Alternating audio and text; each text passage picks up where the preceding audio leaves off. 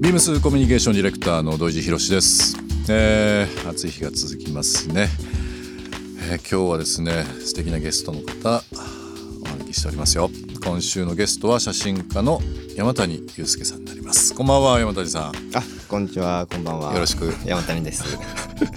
なんか爽やかな挨拶がいいですねなんかちょっと軽めの声のトーンなんで、はいちょっと重い重い感じでいきたいですね。よろしくお願いしますはよろしくお願いします。山谷さんなんかあの番組よく聞いていただいてるみたいでいやヘビーリスナーですよ。はい、インター F も大好きですし、やっぱ車に乗ってる時にうん。夕方多いんで、うん。そうするとこの番組がまあ自然と流れてきて、あの非常にいつも聞いてます。嬉しいですね、はい。なんかあのーもうすぐ4年になるんですよ。もっと前からやってるような気がするんですよね。あもっと前から。やってるような気がするぐら あいもううんよく聞いてます。あ本当ですか？あ夢でした。いやいやいやありがとうございます。ありがとうございます。なんか嬉しいですね。そうやって聞いていただいてる方にこうやってあのゲストの方にねあのゲストとしてお招きするっていうえっ、と番組のステッカーをもう作ってちょっと時間経ちますけどもゲストの方に毎回あのプレゼントさせていただいてます。あ、ありがとうございます。もしよかったらあのお使いください。あのクリアケースに入ってるもう いつもは説明してるから逆に説明してもらおうかなとは思いますけど、あの8つの言語ですね「ビームス東京カルチャーストーリー」といういろんな文字をですね、えーちっちゃいステッカーになりますけどこのクリア特製クリアポーチに入れたものをですね、えーゲストの方にプレゼントさせていただきたいなと思ってます。なんかステッカー僕どうしても好きで。いやもうステッカーを渡し合う文化っていうのはやっぱいいですよね。いいですよね。昨日もあのスケーターの友達が原宿で展示やってて、うん。やっぱステッカーもらいましたね。あもらいました？はい。なんかもらうじゃないですか。はい僕結構一軍は一軍でまとめたくなるんですよ、はいはいはい。なんかサイズ感色とか、はいはいはい。今まで持ってるのでないものをちゃんとそこに差し込んだりしてちょっとこうバリエーションをねこのさすが丁寧ですね。このクリアポーチに入れてます。こういうのがあるともらった方も、うん。あのちゃんと扱いやすいんですごいさすが気が利いてるというか、いやよかったす。ごいぜひぜひあの友達との交換もそうですし、はい。なんかに使っていただければなと思います。ありがとうございます。僕ね恥ずかしながら昔からカメラすごく好きであはいいろんなカメラマンさんとお話しするのがすごい好きなんであはいはい。ゲストの方にあのいろんなお話ししていただくかもしれないですけど結構質問しちゃうことが多いかもしれませんのであいっぱいお願いします。いろいろ教えてください、はい。よろしくお願いします。えー東京のカルチャーをですねいろんな角度目線で、えー切り取っていただく方々にゲストにお招きして、えー今お考えの部分とか今後こういうことやってみたいという部分をえーお話をですね伺っていきたいなというコーナーになりますけども、えー写真家の方に、えー写真の話ばっかりするのもと思ってますので仕事の話もそうですけども最近ちょっとハマってることとか気になることっていうのもいろいろ伺っていきたいなと思います。はい。あ忘れてましたはい。リスナーの方にもこのステッカー あのしっかりとプレゼントさせていただきますので番組の最後でお知らせします。応募方法をぜひチェックしていただきたいなと思います。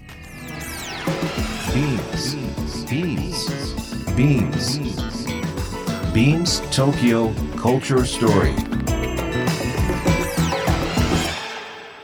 ビームス東京コルチャーストーリー This program is brought to you by Beams. Beams. ありとあらゆるものをミックスして自分たちらしく楽しむ。それぞれの時代を生きる若者たちが形作る東京のカルチャー。Beams 東京カルチャーストーリー。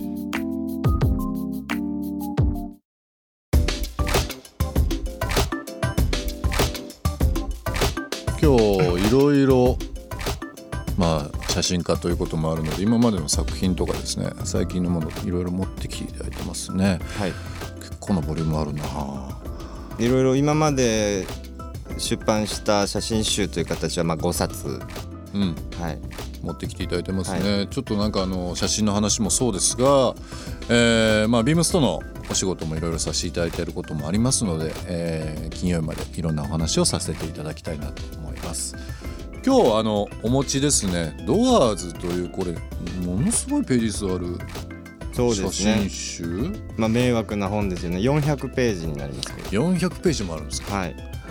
もうねラジオなんでねこのビジュアルがなかなかお伝えでできないかもしれないので後で写真撮らせていただいて あの3ぜひぜひ厚さが3.3センチですかね3.3センチ、はい400ページこれかなりの写真集だな。タイトル「ドアーズ」というのがこれ6月ですかね。はい。発表されたのが。そうですね。自費出版の、まあ、自分ギャラリー山谷っていうレーベルでうん。自費出版でやってる本が結構あるんですけど、うん。まあ、そこから出しました。なるほど、はい。ユースケ山谷ドアーズという写真集今手元にありますけども今、まあ、自主ということでお話ありましたけどもこれ、えータタイトルドアーズですね。はい。ドアーズ？ドアーズ。まああの本当にそれこそジム・モリソンのドアーズの、はい。あそこから最初は撮って、うん。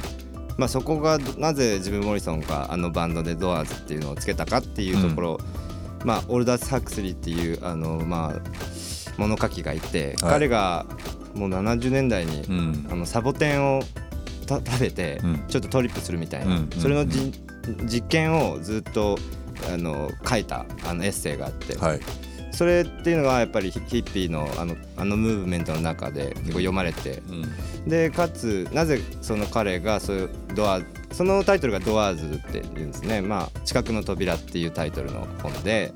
でそれの前にじゃあなぜドアーズそこの近くの扉っていうのはい。をしたかっていうと、あのウィリアム・ブレイクっていうウィリアム・ブレイクね。はい絵描きで詩人のうん。うん。彼の詩で「近くの扉」っていうのがあって、まあ、そこから来ててなるほど結構なボリュームであの読み応えももちろんそうですけど僕はあのその写真集で最近あの、まあ、気になるものでいくつかあるんですけどそのうちに中にもちろん入ったんですよ。なぜかというと写真も見ながらテキストも読めて。でテキストから発想する写真も読めるっていうなんかこう雑誌という言い方もうん難しいけど、なんかこうセルフポートレートで山谷さんの写真でっていうイメージはもちろんそうですけどなんかこう音楽まあ今ねあの歌とか詩の話もありますけどもなんかこう独特の世界観で一つのなんかねこう作品集としてはかなり読み応えがあったなと思って、えー拝見したものですけども。そうですね。この本はまああのドアーズっていうパフォーマンス、セルフポートレートを撮るセルフポートレートですもんね。はい撮るパフォーンマンスからこう派生して、うんうん。ヨーロッパをちょっと去年旅して1ヶ月間パフォーマンスを繰り広げたんですけど、うん、なので自然的にそこで撮る私が撮るスナップ写真。なるほど。そういったものも入ってきながらあとは旅でお金使ったよってこんなので使ったよっていう領収書とか中金切られたよっていうこういうものとか。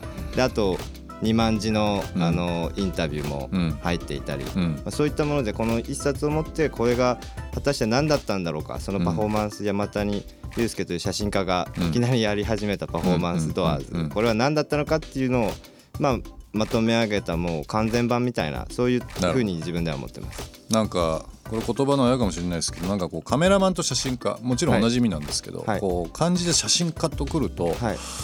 なんかその写真を通じて何かこう世の中にメッセージだとかはいはい伝えたりだとかっていうふうに僕勝手に思っちゃうのでいやもう本当にまさに写真家の日本語って三なんかカメラマン写真家、うんフォトグラファー,、ファーね。3つぐらいあるじゃないですか、うんうん。でも英語だとこれでフォトグラファーオンリー。うん。そう。なんだけどこう面白い話があって、うん。あのある有名な写真家の人が海外のフェアあのアートフェアで、うん。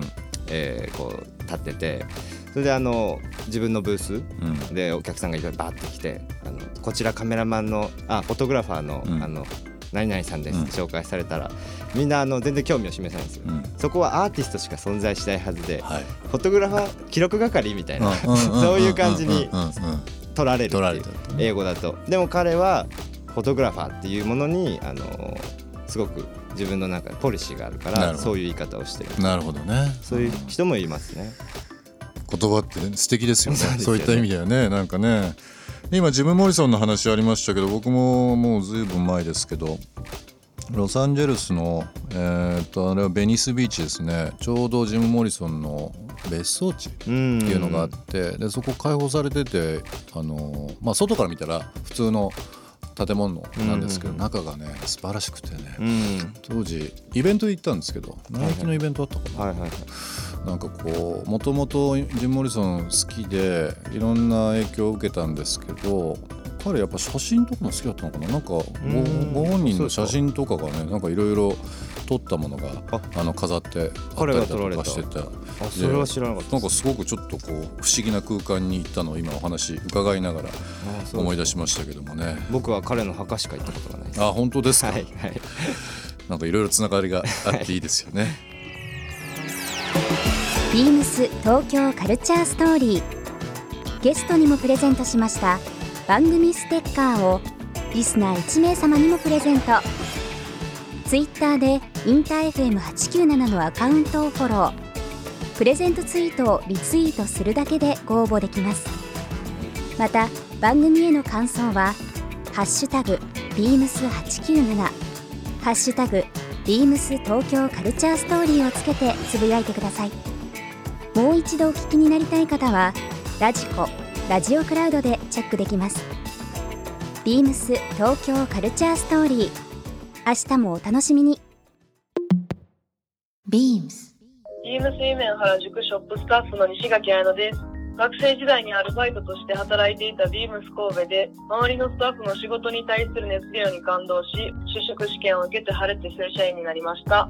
ビームスユエン原宿では刺激的な日々を送っております。私も早く一人前のスタッフに成長して、お客様に会いに来ていただける存在になりたいです。Beams 東京カルチャーストーリー Beams Tokyo Culture Story. This program was brought to you by Beams.